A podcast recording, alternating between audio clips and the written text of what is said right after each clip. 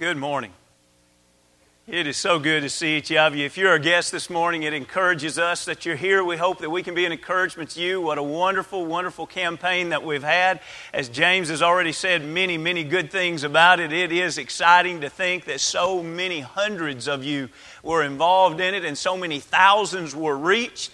And together with with uh, a united force. The one campaign reached one town, and, and we, we faced and owned up to the problem. As mankind, we have one problem, and we offered one solution. And there were eight individuals thus far that were baptized into Christ. Also, as a result of just the encouragement campaign. There were four of our own that asked for prayers, and surely there'll be much more that will come about from the seeds that were sown the past few weeks and the seeds that will continue to be sown for several weeks and months to come. Do be marking on your personal calendar and be thinking about who it is that you could invite. And keep in mind, if they live anywhere around close, they've already been invited once or twice, so it'd be a great follow up to the Revelation seminar. It is a Friday night, Saturday morning, and then it'll conclude Sunday morning during Bible class and worship.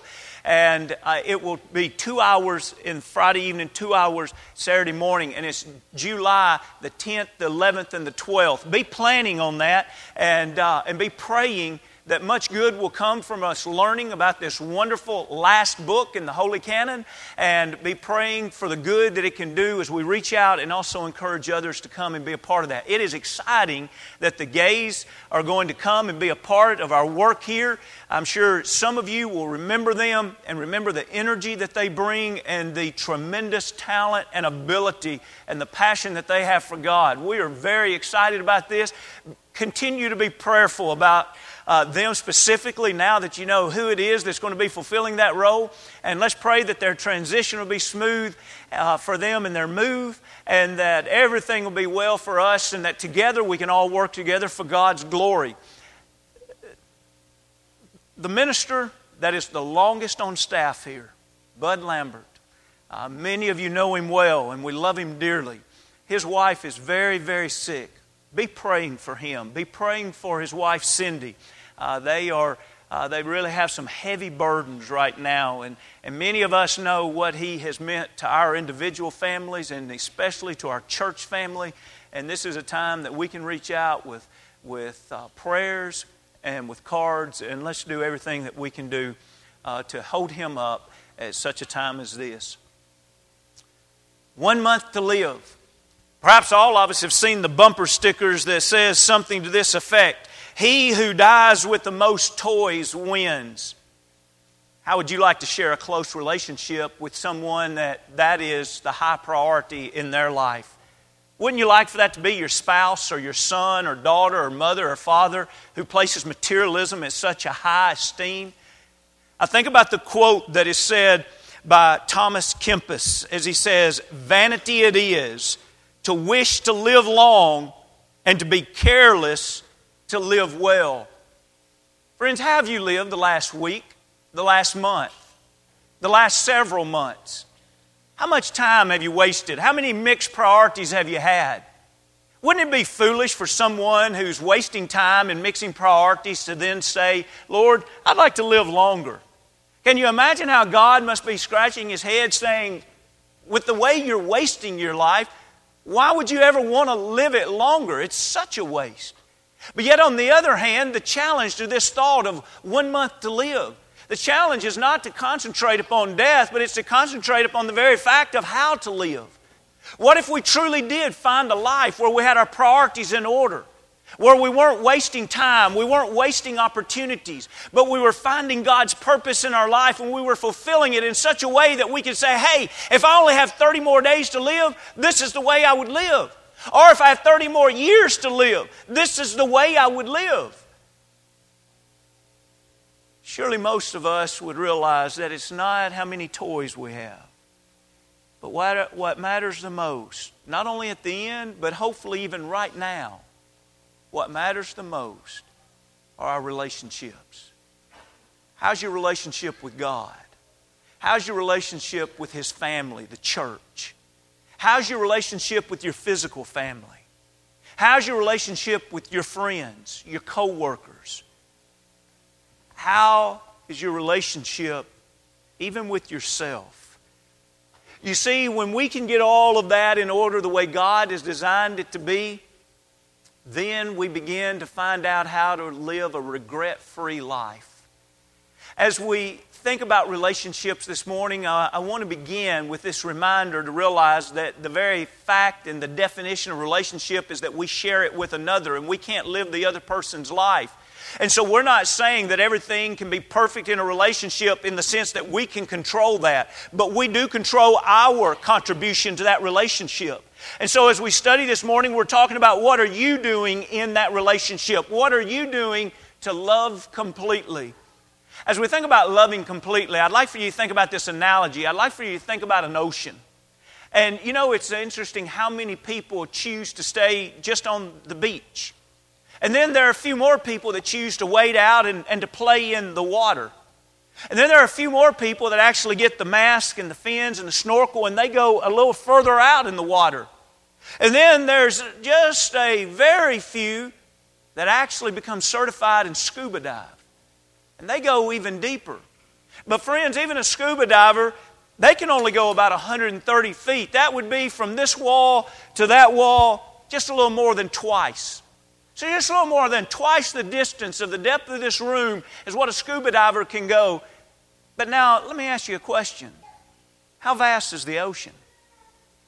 Really, how much of the ocean do we really, really see when we're just on the beach? Or we're wading waist deep? Or, or we scuba dive and we go 130 feet deep. When we think about the Mariana Trench that's close to, close to Guam, in the North Pacific part of the ocean, it's 36,000 feet deep. That would be almost as deep as it would be from right here to the Nashville airport. Now, think about how much of the ocean is unknown. We just don't fathom it. We just don't walk around in it and gather a reality of really what is there and how vast it is. Now I want you to think about God's love. How many of us, as we think about loving completely, how many of us would have to say, you know, I guess I'm just kind of on the beach of God's love? I, I mean, it's so deep. How deep is it? It's a lot deeper than the ocean. How wide is it? It's wider than the east and the most eastern point that exists, and the west, the most western point that exists. It's higher than Mount Everest. It's, it's deeper than the deepest trench in the ocean. The text that has been so capably read for us. Look back at that again. Look there at the 17th, 18th, and 19th verse of Ephesians, the third chapter. Notice as we read there, what does God want us to do? Look at the end of 17. That you being rooted and grounded in what? You know, a lot of time we talk about being rooted and grounded in our faith in God, and, and that's definitely a scriptural concept. But do you see what God wants us to do here? God wants us to be rooted and grounded in His love. Well, what, what is it that if I'm going to place my roots down deep, what is that love? Where is that love? How grand is that love? Well, let's read this very next verse again. That you may be able to comprehend with all the saints, with all the Christians, what is what? the width, the length, the depth, and the height. Why? To know the love of Christ. It passes knowledge that you may be filled with all the fullness of God. Paul is praying this prayer on behalf of the brethren at Ephesus, and he says, There's something I want you to have. And keep in mind, this is a, this is a mature righteous church. Paul's not writing to Ephesus because they're getting everything wrong. He's kind of writing to them because they're getting everything right. He's just writing them to encourage doing what they're doing. But in the midst of this, he says, I've got a prayer for you. I want you to, I want you to love, and I want that love to be rooted and grounded in Christ's love. And I want you to know how wide and how deep and how high the love of Christ is. Because when we start together that, we're starting to put a life together that is what God designed for it to be. And so, as we think about one month to live, who is it that would immediately come to your mind if you knew you only had a month to live? You would say immediately, I want to spend more time with this individual. Who is it in your life that you would go to and say, I need to apologize? If you had one month to live, who is it that you would go to and say, I just want to reassure you of how much you mean to me and how much I love you? Relationships. Where did we learn them? As we mentioned last week, we learned them from our God, who is the God of relationships, the Godhead. Let us make man in our own image. It's God who teaches us how to love. And it is in learning the, this love that contributes to godly relationships is what gives us truly a life worth living. I want to challenge you, if you will, be turning to Matthew, the sixth chapter. As you're turning there, I want to challenge you. Let's live a life so that we can truly say, no more grudges. Now, in one sense, that seems almost impossible. What do you mean, no more grudges? Well, if we're just going to stand on the beach, if you will, going back to that analogy, if we're just going to stand on the beach of God's love, we're going to carry a lot of grudges. We're, we're not going to forgive. If we're just going to go out and wade a little bit, if we're going to snorkel a little bit in God's love, friends, the only way we can do what we're about to study is whenever we learn it from God because our human nature will never teach us this. Notice a few passages. First, we're going to see the Lord teaching His disciples how to pray.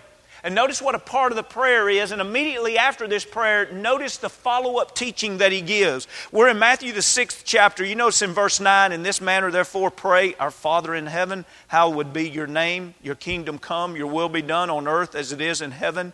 Give us this day our daily bread. Now, notice this and forgive us our debts as we forgive our debtors.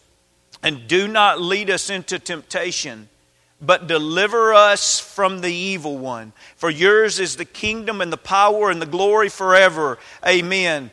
Pause there for just a moment. What did Jesus recognize in this prayer? That we all need forgiveness. And that we need to forgive others in order to have that forgiveness. And so he makes it very clear in the teaching that follows. Now let's read 14 and 15. For if you forgive men, notice the word if there. See, it's conditional. If you forgive men their trespasses, your heavenly Father will also forgive you. If you do not forgive men their trespasses, neither will the Father forgive your trespasses. If you will, turn to Colossians, the third chapter. In other words, the Lord makes it very clear. He says, he says, You see this ocean of love. Within this ocean of love, my love is so great for you, I'll forgive you. It doesn't matter what you've done, you repent, you turn to my Son, I will forgive you.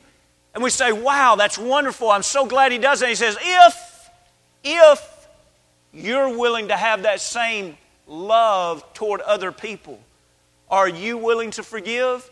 Then I will forgive. Matter of fact, he says it clearly in the third chapter here of Colossians 3, beginning at verse 12, just to set the stage. We're going to see it a little later in 13 and 14 where we learn this. Look at verse 12. Therefore, as the elect of God, holy and beloved, and he tells some things we ought to put on. And the language here is just like changing clothes or changing a jacket. I'm going to take off some sinful things and I'm going to put on these things. Put on tender mercy, kindness, humility, meekness, long suffering See, now that goes right along with not holding a grudge, doesn't it? I'm going to be willing to suffer long with someone. We'll come back to that in a minute. Bearing with one another. That goes right along with not holding a grudge. Forgiving one another. Now he says, if anyone has a complaint against another, why? Even as Christ forgave you, so you also must do. But above all these things, put on love, which is the bond of perfection. Now, notice the word perfection there is complete. He says, have love that is complete. Put on this bond in your life. There is something that yokes you with other people. What is it? It's this bond that is perfect or complete love. Lord, what is it that we do in this perfect or complete love? He lists several things there, but one of the things he lists there is he says, You're going to forgive. Why? Because Christ taught us to forgive. Again, note the fact we do not do this because it's our human nature. We don't even forgive because we have forgotten about it.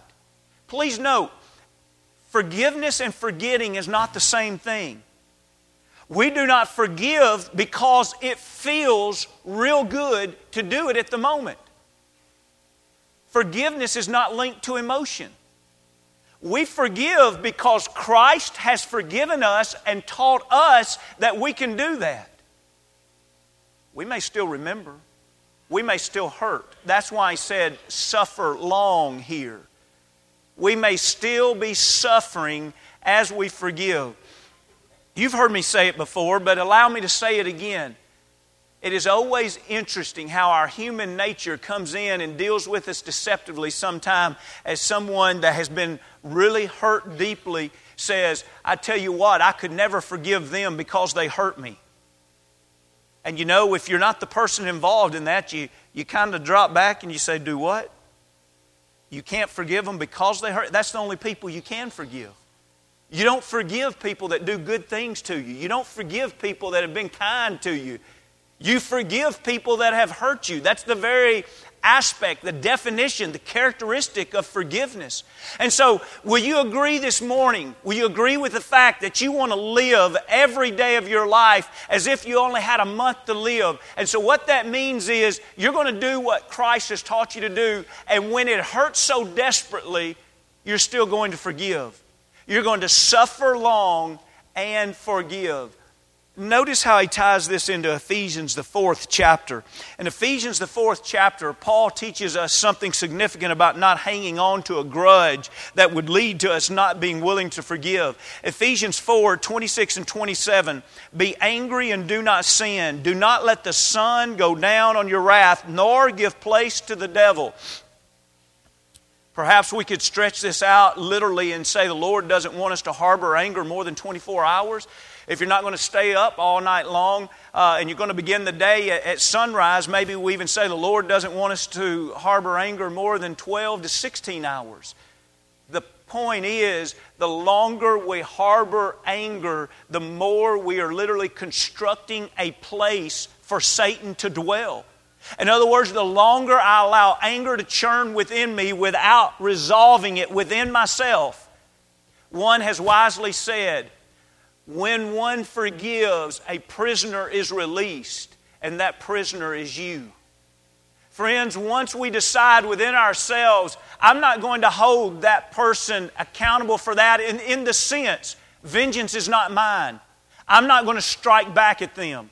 Now, the end of Romans 12, beginning of Romans 13, if there's something that needs to be done, God says, Vengeance is mine, I will repay. And then, if it is a crime, we have Romans, the 13th chapter. That's why God ordained governments. He counts them to be a minister of His to punish those who do wrong. And so it's not that everybody ought to get away with everything, but the point is we don't carry out the old Wild West mentality that I'm going to strike back and I'm going to settle up all of the cases myself. Why? Because that's just not a good way to live. If you had 30 days to live, wouldn't you want to go by someone's house, to make a phone call, to make sure that you've done your part to live peaceful with all men, wherein that it lies within you? Have you done your part to make sure that there's no grudges, but instead to be forgiving?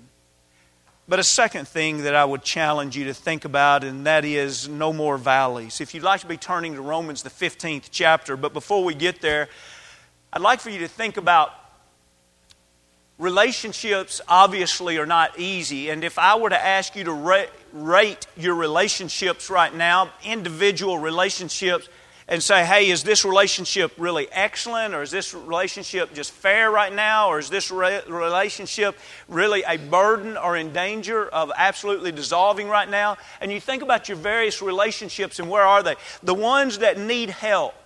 You know, there's probably three things that are in common with all of your relationships that need help. One is a mountain. In other words, these are things that are standing tall, they're in the way. If we could level these down, we could better be united. One is a mountain of misunderstanding. Have you ever noticed that when a couple gets married, they oftentimes feel like they share all the same opinions all the same goals and dreams in life. They seem to be able to converse about anything they want to converse about. And then they go on a honeymoon, and when they get back, they don't understand each other. All of a sudden, they don't have the same opinions anymore. They don't have the same dreams anymore.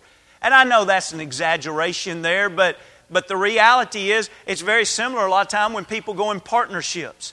They share in a partnership of a business and, and they plan to go in partnership because we have the same approach to business. We have the same dreams in our business. We have the same opinions about things until they've been in business for about six months and then a lot of the time they're ready to pull their hair out because how am I going to remain in business with this person? We don't do business the same. We don't have the same expectations. We don't have the same dreams. We don't spend our money the same. And, and there's a lot of problems, even sometimes in friendships among coworkers. Well, what's the problem? One of the key problems is we don't understand each other. A second key mountain that, that oftentimes comes into play is the me first syndrome.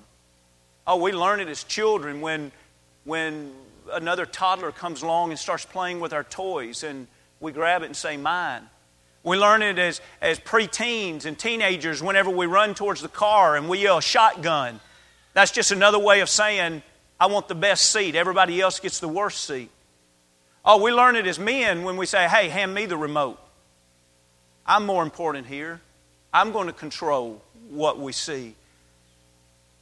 Friends, it gets real serious when it bleeds over into relationships where we literally say by our actions and our words, I'm more important than you. Try that with a coworker and see how long your relationship stays strong. Act to your friends that you're more important than them and see how long you have close friendships. See how long you can stay close to God believing that you're more important and your will is more important than God's will. The me first is a mountain that destroys marriages, good parents, good work relationships, and any other relationship that exists. But then there's a third mountain that we see in so many relationships that are hurting, and that is the mountain of mistakes. You know, one of the lessons that Bud Lambert has taught many of us, and, and hopefully, even though it's so simple, it's helped many of us. And that is, for example, if you're in marriage, you're an imperfect person married to an imperfect person. Do you realize that everybody you share a relationship with is imperfect? And as they share that relationship with you, they're sharing a relationship with someone who's imperfect. Now, isn't that interesting that we are aware of that, but yet we become so frustrated when they make a mistake? Why is it if you know that your children are imperfect, why does it frustrate you so much when they make a mistake? If you know your spouse is imperfect, why does it frustrate you that they make a mistake? If you know your coworkers are imperfect, why does it frustrate you that they make a mistake? Well, now we're back to mountain two because it's me first. I don't want to be burdened with your problems. I want you to be perfect so you can serve me in a perfect way and make my life easy. That brings us back to mountain one. I just don't understand. Why are relationships like this? Why are they so hard? I don't understand what happened to the good times that we used to have in this company. I don't understand what happened to the good times we used to have in this family or this marriage. I don't understand what happened to the good times that we, we had in this friendship. Friends, almost always it's one of these three mountains. And it's not that this one passage can solve it all, but this one passage gives us a keen insight. Notice, if you will, Romans the 15th chapter. Look at Romans the 15th chapter and notice what he says. We're going to read 5 and 6 to set the stage, but what we're looking for is the first of 7. But I wanted us to get this picture here of 5 and 6. And may the God of patience and comfort grant you to be like minded toward one another according to Christ Jesus. Isn't that interesting? He's a God of patience and comfort and says, I want you to have that mind toward other people. Are you patient toward others? Do you try to bring comfort in other people's life? Verse 6 that you may with one mind and one mouth glorify the God and Father of our Lord Jesus Christ. What if we all are on the same page, going in the same direction? We have one mind. It's the mind of God, it's the mind of Christ. We speak of one mouth, it's the mouth of the truth of Christ. Here's what He wants us to do in 7 Therefore, receive one another just as Christ also received us to the glory of God. Some translations say, accept one another. Let that sink in for a minute. What does God want you to do in the relationships that you share with your family, your church family, with the people you work with? God, what do you want me to do? He says, I want you to accept one another, receive one another. God, do you know their mistakes? Do you know how I'm up to here with the fact of their weaknesses?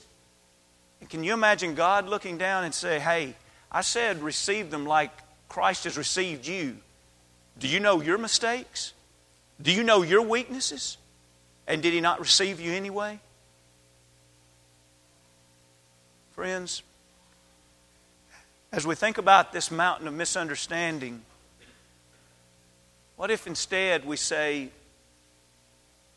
I want to have a mountain of acceptance? I want to accept you for the way God made you. God made you with weaknesses and with strengths. And I want to benefit in our friendship from your strengths, and I want to serve you in your weaknesses. I hesitate to use a personal example here, but this literally happened while I was typing this point on this sermon. I'm typing this point, at this point in it, and my phone rings. It's my son, Colton. He's very frustrated. And just so we'll set the stage here, Colton and I are cut out of totally two different cloths. We're not alike. We've always gotten along very well, but we're not alike. He's very frustrated and he says, Dad? I said, Yeah. I did it again. I said, Colton, you didn't. He said, Yeah. I'm about 20 or 30 miles west of Memphis. I'm at a gas station, and my keys are locked up in my truck. I said, Colton.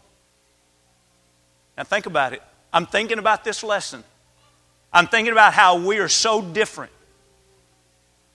I may lock my keys up in my car today, but that's not one of my typical weaknesses. You know what I'm saying? He can do it pretty frequently. Now, the question is is it my job? Is it my place in this relationship? And it doesn't matter if it's parent or child or spouse or friend. Is it my place to change him? How many people have you ever changed? How many of you spend a lifetime trying to change? You're not going to change anybody. God can change someone. That someone and God can change them, but you're not going to change them. Not once they reach adulthood. You're not changing them.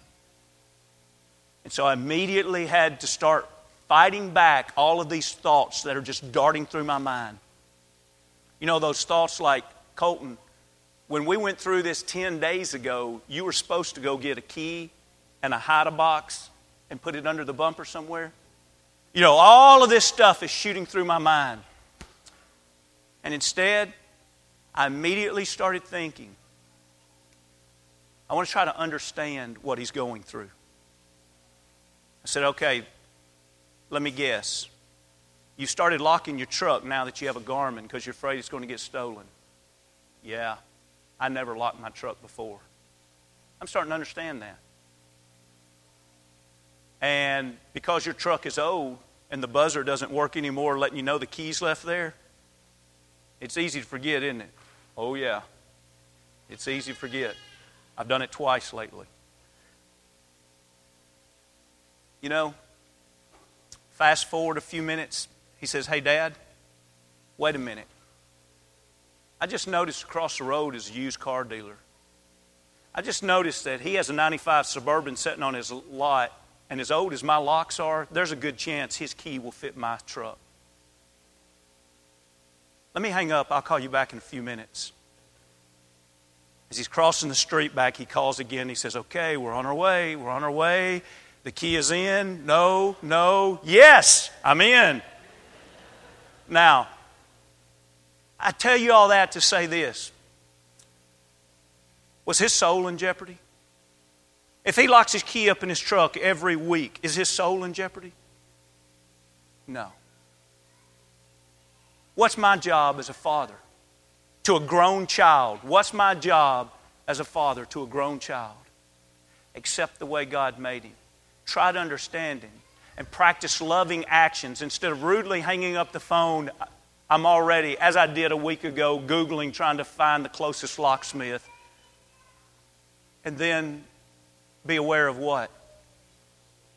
My wife and I gave birth to imperfect children, and all three of those children have imperfect parents. And the longer and the more we can understand and serve each other's weaknesses, the stronger our relationships will be. Friends, I have in my pocket, and we got to close this lesson, so I'm not going to take the time to read it. I have in my pocket a letter from a lady that is a lot of hours from here. She wrote after a seminar. And in this letter, she says, I've been married 12 years. And my husband has only admitted that he was wrong five times. And with each time he apologized, those five times in 12 years, he finished the apology with saying, but, to discredit everything that he was apologizing for. Friends, this morning, I want you to realize that we're going to have to accept each other and that means we accept each other with strengths and weaknesses. And it means we also realize we have strengths and we have weaknesses. And if you want to build strong relationships, if you haven't said, I'm sorry this past week or two for something to somebody, I can tell you this you haven't lived perfectly the last week or two. So then you got to ask yourself the question why am I having such a hang up with my mistakes? Why am I trying to act like I don't make them? Because when we do that, we're just building barriers in relationships between others. So this morning, what is it that you can do? If you had 30 days to live, what relationships would you strengthen? What would you do to make sure let's take away those mountains? Let's, let's fill in the valleys and let's be united with each other. Let's accept each other and serve each other. Let's make sure that we're always willing to forgive. And the greatest forgiveness that's ever offered is the forgiveness that God offers us as His Son hung upon the cross. We don't deserve it. We've made a lot of mistakes. We don't deserve it, but that's why it's grace. If you want to be baptized into Christ, or if you strayed from Him and want to return back to Him, if we can help you in any way, comes we stand as we sing.